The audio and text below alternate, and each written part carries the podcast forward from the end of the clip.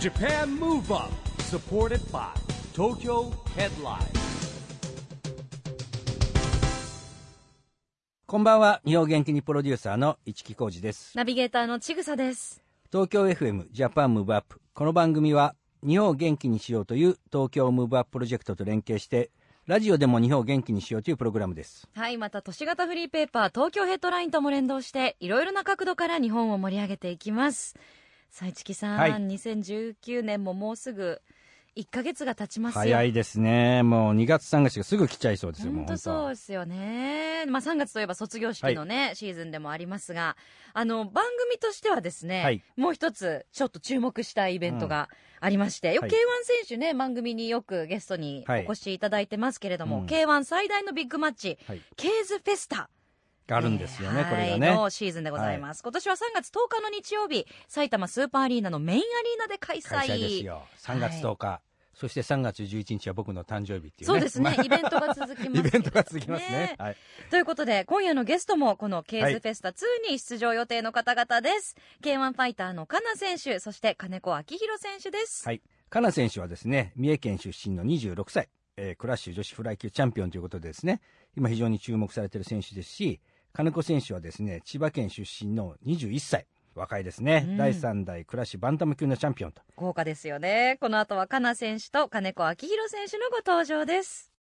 ジャパンムーブアップサポーテッドバイ東京ヘッドラインこの番組は東京ヘッドラインの提供でお送りします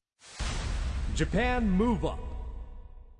それでは今夜のゲスト K1 ファイターのカナ選手と金子昭弘選手ですこんばんはこんばんはこん。ばんは。よろしくお願いしますようこそいらっしゃいました、はいよろしくお願いします。豪華なセットで、ね今日はもうお二人はね同じジムなんですよねねそうなんですよね、ね K1 ジムでも三軒試合のシルバーウルフということなんですけれども、他にどんな先輩がいましたっけシルバーウルフってシルバーアルフは、えっと、そうですね、えっと、マスクをいつもかぶってうんるソーダ選手はいとか、い、つも面白いことばっかり考えてる木戸選手とか。木戸選手ね、は木い戸選手は番組にも来ていただいてあ、ます本け当どでね、すか、ははいい、えーまあ、木戸選手はいつもあんな感じですか。そうですね。でもね、常にやっぱインスタとかも考えてやってるって言ってましたよ、やっぱり。いやめちゃめちゃ考えてますよね。どう受けるかしか考えてないですね。 映像に相当こだわりをお持ちですもんいねや、かなりこだわってるでしょう、だって。しかも、そのためだけに旅してるっていうのは、まあ、それは本当かどうかわからないですけ ど、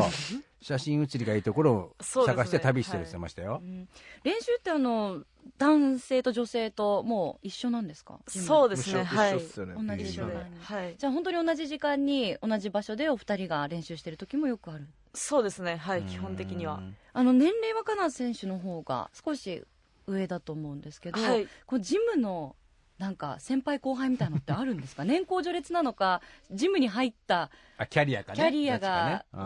っちかね、ーどうなんとだろかどっちがどうなんですかうね。どう年齢とかなんですかね。うーんへー結構厳しいんですか先輩後輩の序列みたいなのってそいやそんなじゃないですそかん。なあに、そんなじゃはみんい。なうん例えば、木戸ちゃんとか言っちゃったりするあれ、キーちゃん、キーちゃんっていう。キーちゃんあ、キーちゃんキーちゃんはい。あ、じゃあね、はい結構フレンドリーな感じ。いいですね木戸さんなんか。かキーちゃんって呼ばれた方が好きらしいんえで、えだって、35歳だっけそうですねキーちゃん5かね6ぐ、らい確かこの間言ってた、たもうもう年長者ですよとか言っはていたじゃないですーか、あでもいいですねそういう空気感あはいんまりなんか無駄にパン買ってこいよとか言われない感じですよ ね今時パン買ってこいよなんて言わないでしょあんまないですね学校でもないのに、そうかはいでもそういうアットホームなね空間っていうのもいいですよねうんちなみにあの練習風景ってじゃあそんなお互いでも自分でやってらっしゃるから、はいこう相手をこう見るとかどういう練習してるのかなって他の人見ることってあんまないですかそんなにないないそうですうねんなんかもう練習中はあんまりし喋ったりはしないんであーなるねえでも例えば女子目線で言ったらですよ強い相手と戦うから男子とスパーリングとかやっちゃったりはしないさすがにはしまやすりますしますよねはい、女子の選手がいないんしで、まはいいややったりりしたことはないですか、スパーリング自体は、あんまないですけど、うんいや、普通に軽くは。えーはいはいあのこうなんだよパンチミット持ってああミットとかあーははミットもやいりいますつはいも一緒にやります見たことありますパンチ見たことありすごいまでしょあすれ練習風景 とかなんでなんなんだろう吸い付くようにこう、ねえここのミットのところにパンチ本が当に行くわけですけどもあれは打つ方どっちがあうんの呼吸なんですかあれ練習のまあでもな、打つ慣れじゃないですかね。慣打れつ方の練習ですけどいやっぱ人によってうんやっぱ打ちにくいとかまあ、あありますね。ありますね、ちょっと外しちゃってバウンと打っちゃったみたいなことははあったり なあんまないです。でも受ける方のセンスありますよねあるよいすやーごい見受けてる方のセてンスめちゃめちゃありますうねんちなみにあのお互いの試合とかはチェックされたりとかはするんですか、見たことありますそうですねはいいつも見ます基本的にはちなみにカナ選手から見て金子選手はどういう印象ですかそうですねやっぱ試合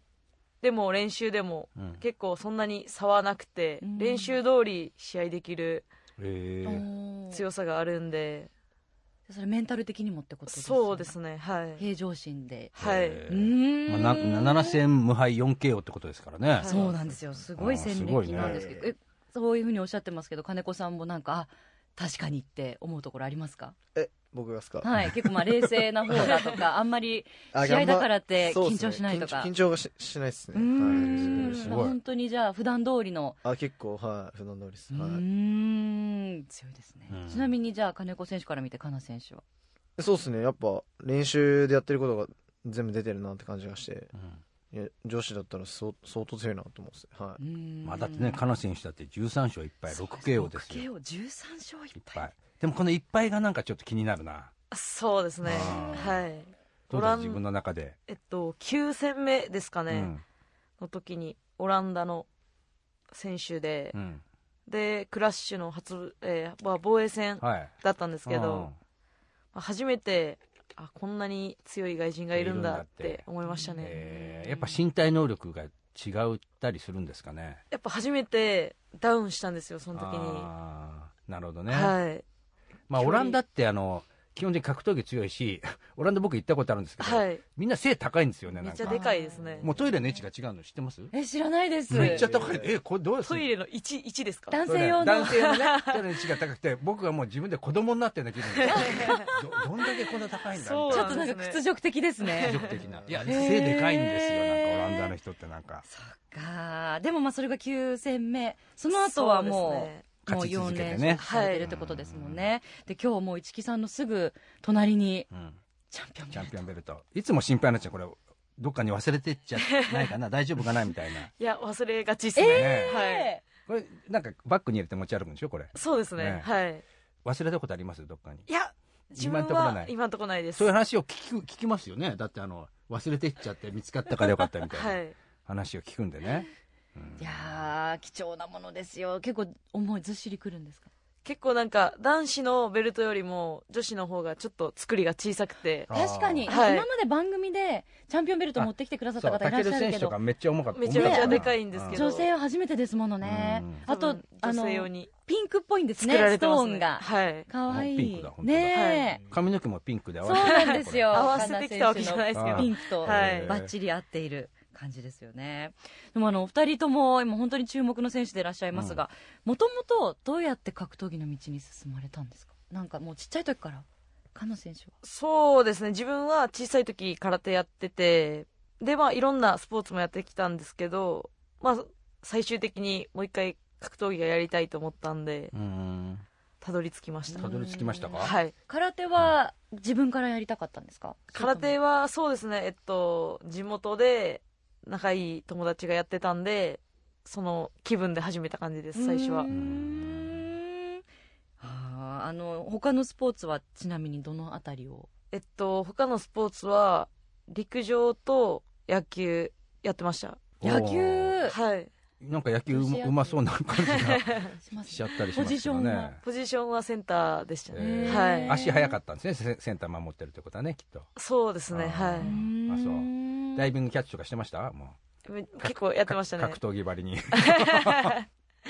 でもまあ経てやっぱり格闘技面白いなっていうことですねそうですすね空手じゃなくて、まあ、格キ闘ッ技クボクシングキックボクシングキに、ックボクシングねえうーーんなんかきっかけってこれといったものは電撃的な何かとかっていうわけでははでもあの空手時代に一緒にやってた友達とかがそのクラッシュの舞台とか k 1の舞台で、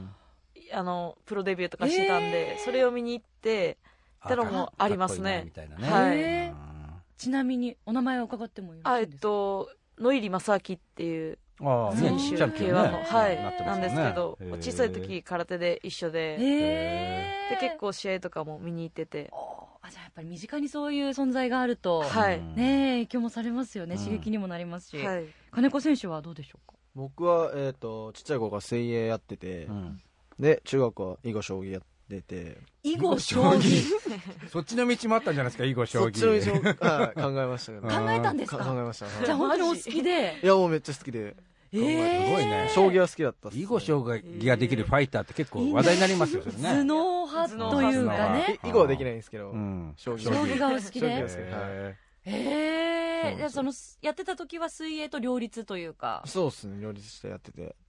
ええどういうとこが面白いんですか将棋は、いやもう気づいたらやってたっすねーあのうん漫画とかの影響もあるんですかあけど世代的に最初あの光の碁っていうのを見て、はいはい漫画。いやろうかなと思ったんですけど囲碁よく分かんなかったうんで、ん、将棋。将棋にしましたは将棋いえーそしたらハマったみたいハなマってます将棋はい会館とかは、まではいかない。いやまだいかないいですねかないですかは。いえーでも考えるぐらいねその道考えるぐらい好きってねそうですねすごいですよねあとまあ水泳、でも水泳っぽい、こう、なんかこう、イメージありますねあ。本確かに本当水泳ねシュッと似合いますよねシュッとしてては、はいい水泳もちっちゃい頃からやってたっすねもう4歳ぐらいからずっとやってうん早そうへーへえあの転校する機会があったってことですよねきっかけみたいななんか中学に上がってやんなくなって、うんで地元の友達がキックボクシングやってたんで、うんでジム近くの行ってって感じですねはいあーまあキックボクシング、まあ、空手キックボクシングね近いんだよねやっぱりねそういうところがねうんえーや近っぱく家の、はい、近くにあったんでそれでやってって感じでは周りにもいるんですねやっぱりこうジムに通ってるいそうっすね家の近くにあったんでうーん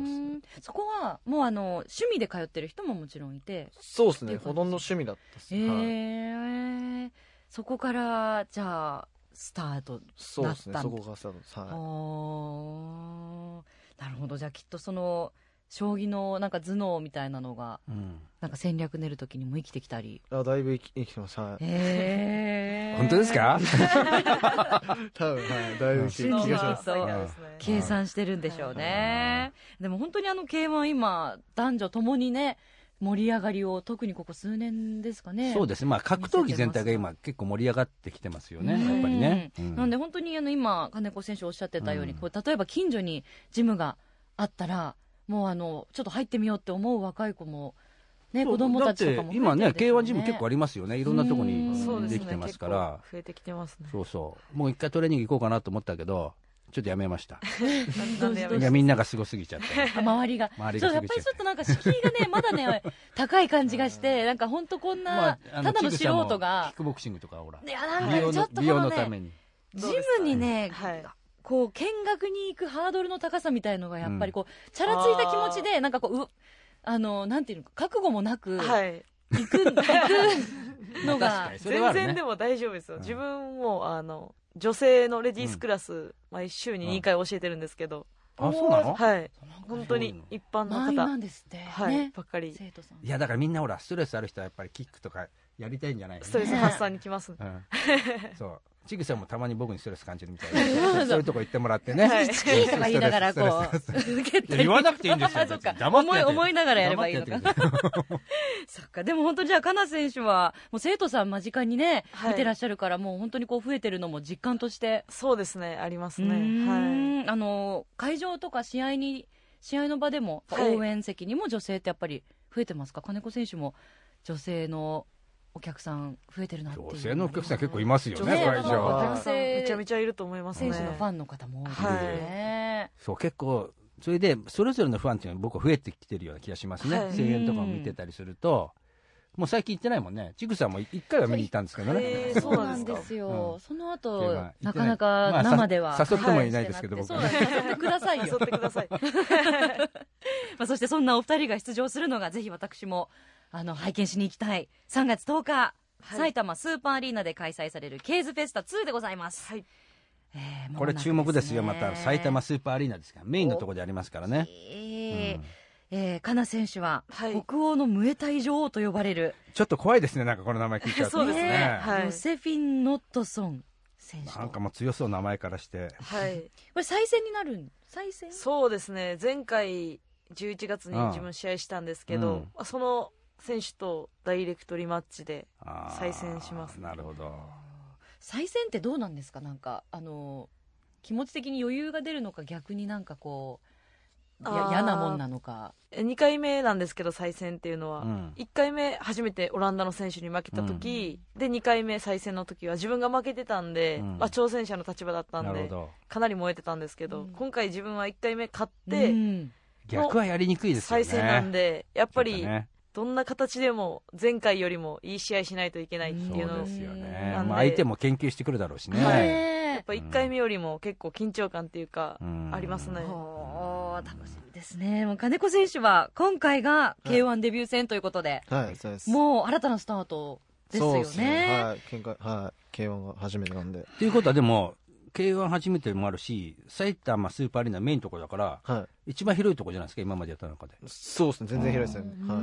もうう大丈夫もうでもや、もう全然広いです。 はん平常心のい。平常心では金子選手なんで。で、お相手が久村周平選手。い。はい。研究はされてますか戦略はいや、僕あんま立てないタイプですね。もうじゃあその出た、出たこし、だ出出たたととここ勝勝負出負たとこ瞬勝負時の始まってからなんですねきっと将棋そのうですねブレインがバーっとこう瞬間的に将棋もそ働くうのはそうなんで、やっぱ。うんはいそうか。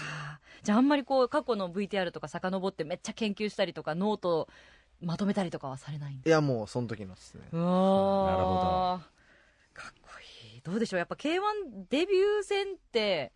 でもまあ平常心のタイプだからあんまりないのかもしれないですけどなんかこうクラッシュと違って意気込みみたいのってあるんですかまあけでど、も会場も広いし、注目度は上がるんで、うんあの、やっぱ、インパクトのある勝ち方で、っていうのが、うんはい、思ってます。はいインパクトのある勝ち方そっか皆さんやっぱり勝つだけまあそれは判定より KO の方がいいしねう、ーんはいまあ、KO できなくても判定の中でもやっぱりあもちろんこっちが勝ったなっていうのはほら僅差の時って僕らも見て分かんないですよあれどっち勝つのかなみたいなのが一番ねそうですねやっぱり選手としては嫌なんじゃすない、うんっきりもしないですね、やっぱすっきりはいインパクトある形でもう明確な勝利うんを皆さんやっぱ目指すんですよねいやー3月10日なので今もうトレーニングはい佳境に入っていくまだそうですね練習はいつも通り毎日やって、うんまあこっから1ヶ月切って、まあ、減量とかもうん始まって、減量大変そうですねそうですねもうねみんなね本当うにんあ金子選手は、はいえっと、階級があ、そうっですね、一個上げての、はい、挑戦です。てなるとまたその上げるのもまた大変なんですよねいや、けどもう、前回がめっちゃきつかったんでうん、ちょうどいいかなって、うんはなるほどあーここからまたハードな、ね、練習の日々始まると思いますが後半もいろいろとお話を伺っていきたいと思いますここでですね、えー一旦お二人の日本を元気にする曲のリクエストをいただきたいなと思うんですがまずはカナ選手セレクトのナンバーからはいいきましょうか、どの曲を選んでいただきましたかえーっとそうですね、えっと、自分の入場曲でもあるんですけどケイティ・ペリーの「ロア」っていう曲ですね入場曲選ぶ時ってはい結構迷うんですか、自分のこの入場曲はその自分のトレーナーの人に選んでもらって、うんまあ、歌詞とか、まあ、これ英語の歌なんですけど、まあ、歌詞とかがすごいしっくりきて、うんで、まあ、当てはまってるんで、うんまあ、すごい好きな一曲ですね、ううんんなんか雰囲気もぴったりですよね。うんなんこう本当ですか KKB のパワフルな感じとポップな感じとね、はい合わせて。それでは、カナ選手セレクトの日本を元気にする一曲です。ケイティ・ペリー、Roar。 Japan Move Up 入場曲、はい普段でも聞くとやっぱちょっとこ結構なんか入場曲を聴くとめっちゃ緊張してしまうんで、うん普段はあんまり聴きたくないんですよねああ逆にね、う、あー今ちょっとじゃあ若干緊 そ張うです緊が、張しちゃうんで、はいえーお送りしたのはカナ選手の入場曲にもなっています。日本を元気にする一曲、ケイティ・ペリー、ローハでした。ラジオで日本を元気にするプログラム、ジャパンムーブアップ一木工事と、ちぐさでお送りしています。そして今夜のゲストは K1 ファイターのカンナ選手と金子明弘選手です。後半もよろしくお願いします。よろしくお願いしよろますくおお願いします。あの、この番組はですね、オリンピック・パラリンピックの開催が決まりました、2020年に向けて、日本を元気にしていくために私はこんなことしますというアクション宣言をですね、ゲストの皆さんに聞いてるんですけれども、はい今日はですね、ぜひ2人のアクション宣言を教えていただきたいんですけれども、はいじゃあまず、かなさんからはいお願いします。そうですね2020年を目指して日本を元気にしていくために K1 という舞台をいろんな人に知ってもらうっていうのが自分のアクション宣言です、はいままあ、より多くの人にね、はいまあ、今でもね、かなりもうね、知ってますけどね、さらによより多くの人っていうそ世うで代すを超えねてね。いろんなジャンルうのん方々に知っていただけたらなっていうのは、でも今ってあの動画のサービスだったりとか、はいまあもちろんテレビもそうなんですけどそれ以外にもいろんなこうプラットフォームで見る機会がありますしね、はいあのー SNS とかでも拡散されてたりするのでそう本です当よに人口増えてますし、うん今まで知らなかったっていう方もかなり浸透してきてますよね。まあね、いろんなその格闘技じゃないね、いろんなメディアとかにもね、皆さん出られるようになってますし、はいまあ、で、先ほどから出てる皆さんの先輩のね、キーちゃんがいろんなことやってますからね、キキーーちちゃゃんんのがうはんいそうですね。 発信してくれてますね。金子選手もお願いします。はい僕の目標はあの KO をいっぱいしたいなっていうのがあの目標ですおおいいね、若くていいですね。シシンンププルでルですすねね。ー、心強いですね。うんもう何 KO ぐらい目指しちゃいますか、記録で。いやもう連続でうん。 10KO ぐらい 10KO?10KO? 連続でちょっと短い ね。も4040 40、一気に、 40一気に4倍になりました。 40kg ぐらいまあ10キロでもすごいですけどね。う、はい。すごいですいやよ。記録はね、やっぱね積み重ねていっていただければ。 KO の瞬間ってなんかもうすっごい気持ちいいんですか。いやーでも KO した時に限って結構感触がないんですよね、えその攻撃に、えーそうなんですかはいななんんでで手応えみたいなのがあんまりなんかはこう全くないですね、ええ気づいたら倒れちゃってるみたいなへーはいそういうもんなんですね。え金子選手も。そうっすなんか案外案外なんていうかパッと終わるっすねなんかうーん。じゃあもう本当にこまあ集倒れ中、てる相手集を見て中してるから、うん集中してる中でヒットしてみたいなとこなんじゃないんですか、やうっぱそり。うなんですかね。うんじゃあもう気づいたらもう終わってて、はいふわーみたいな。そういうの実感が降りてくるのは、なんだこう腕も垂れて上にこうわーってなった時とかそのぐらいなんですか。そうですねはいへえ。いやーやっぱそうかやってる最中っていうのは。うんまあそれだけ神経集中してそるうんでですしょようね。ね。ちなみに、あの、2020年、東京でオリンピック、パラリンピック開催されますけれども、お二人何か注目されてる競技とかってありますかそうですねやっぱり自分はもともと陸上をやってたんで、うん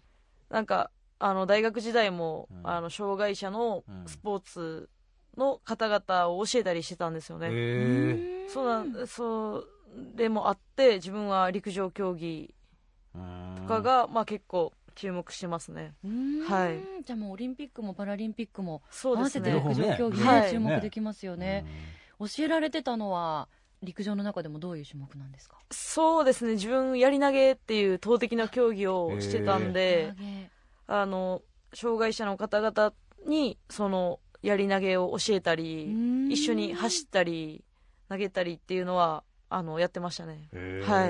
やり投げだったんですね。はいちょっと意外。そうで。すねなんか野球をやっってたんで、まあ、その流れあ強いで肩が強い。あーはい、やり投センターげだからになりましたやり投げねはいなるほどすごい飛びそうですね。なんか自己最高記録とかあるんですか50メートルぐらいなんすごいじゃでないですか、50メートルもなんか。私 なんか平均、平均がよくわからないんだそう、よく考えたら、聞いわね、どれ、今の記録わからない。なんで聞いてんだろうなと思って、そうです今。なんか、 50メートル結構すごいですよ。すごいですよねうなん、か高校だと、まあ、インターハイの、まあ、決勝戦レベルぐらいって感じですへ。ーねそうだよはいねすごい、やっぱ人に歴史ありですよね。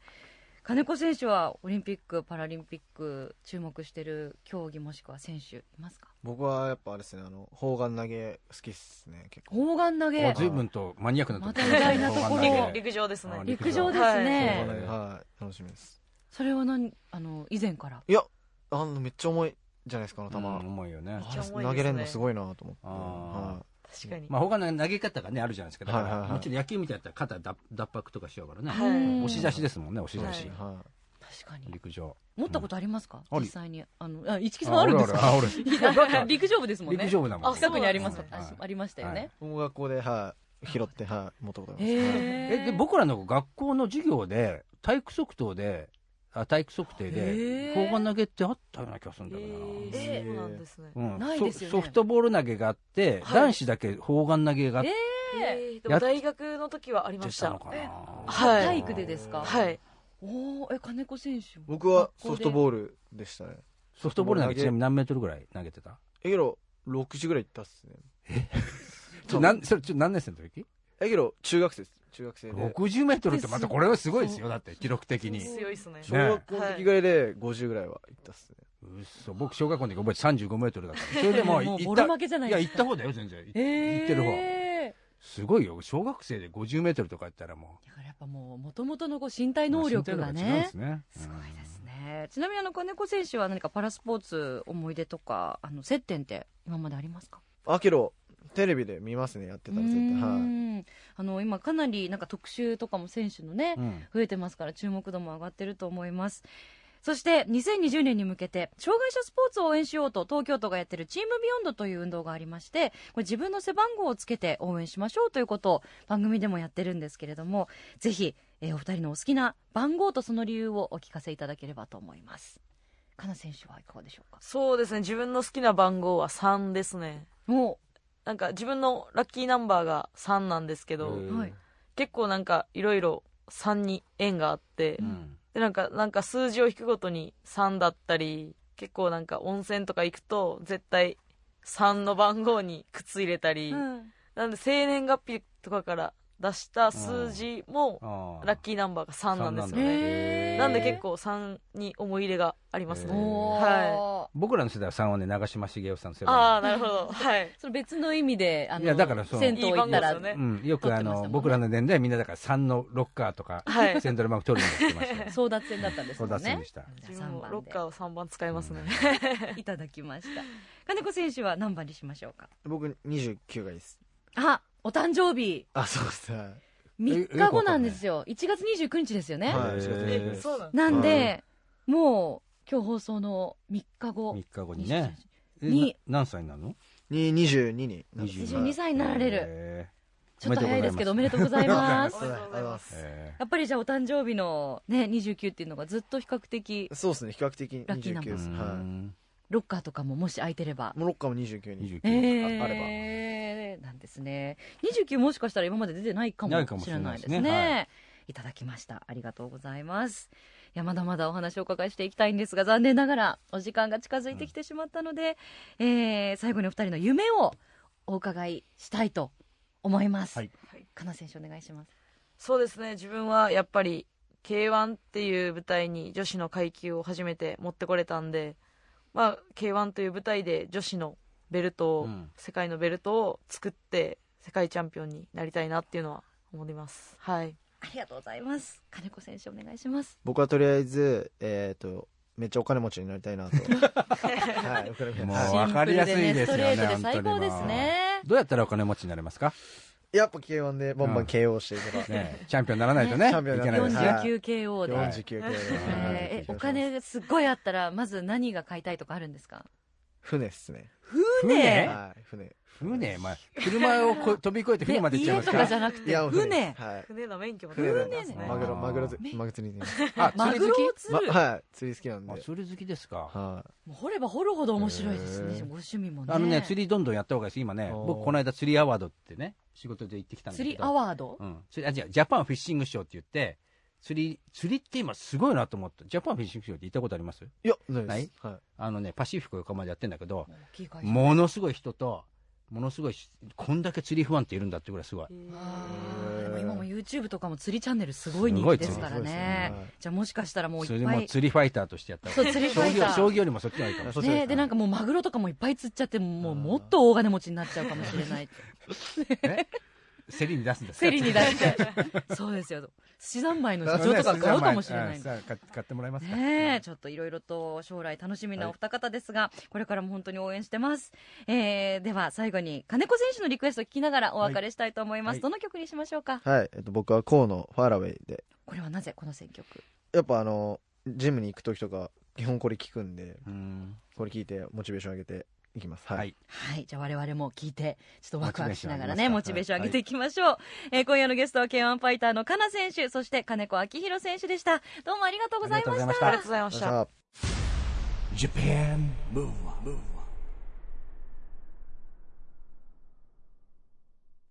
今回は K1 ファイターのカナ選手と金子明宏選手来ていただきましたけども、はい。まあ二人とも若くてね、爽やかというか、なんかこう生き生きとしてますよねで。もこうリングに上がってうるん時とやっぱ違うんですよね。まあ違うしなんか普通の時って本当になんかこう、等身大で、なんだろうかね、やっぱりもちろん苦労してますし、目標を目指してやってるんだけども、なんかこう楽しんでやってるような感じをね受けましたね僕リはングの目ね。はかっこいいけど、こうお話してるとちょっと可愛いっていうま感あじが。カナ選手は特にね。カナ選手もではいはすいし、なんかね、あの、まあ金金子子選手に可愛いって金言っ子て、選手はまあ喜ばないかもしれないですけどう、んまあ若いからねやっぱりねあ。の字もね、うんあのアクション宣言いつもボードに書いてもらうじゃないですか、でうんホームページに行ったら写真が上がってるんでぜひチェックしていただきたいんですけど、字も可愛いってまあなんか特徴が出てましたねねお互いのね。えあの、はいカナ選手は達筆でらしてね達筆でねなんかもう性格も出てるなと思いました、ぜひちょっと合わせてねホームページもチェックしていただきたいと思います、そして毎月第2月曜日発行のエンタメフリーペーパー東京ヘッドラインからのお知らせです東京ヘッドラインのウェブサイトではウェブサイト限定のオリジナル記事が大幅に増加しています今月の人気記事は釣りファンの拡大に貢献山下健二郎クールアングラーズアワードを受賞秋葉原にある SOD の女子社員酒場は大きく進化していた今度は男子目線でリポートエグザイル哲也連載「ダンスの道」第78回「叶えられた祈り」黒田祐樹の「ハイパーメディア鑑賞記」などがよく読まれていますその他にもたくさんの記事が毎日更新されていますのでぜひ東京ヘッドラインウェブをチェックしてみてくださいということでジャパンムーブアップ今週はお別れのお時間です次回も元気のヒントたくさん見つけていきましょうさあいよいよ東京でオリンピック・パラリンピックが開催されます2020年に向けて今年も日本を元気にしていきましょうジャパンムーブアップお相手は市木浩二とちぐさでしたそれではまた来来週ジャパンムーブアップサポーテッドバイ東京ヘッドラインこの番組は東京ヘッドラインの提供でお送りしました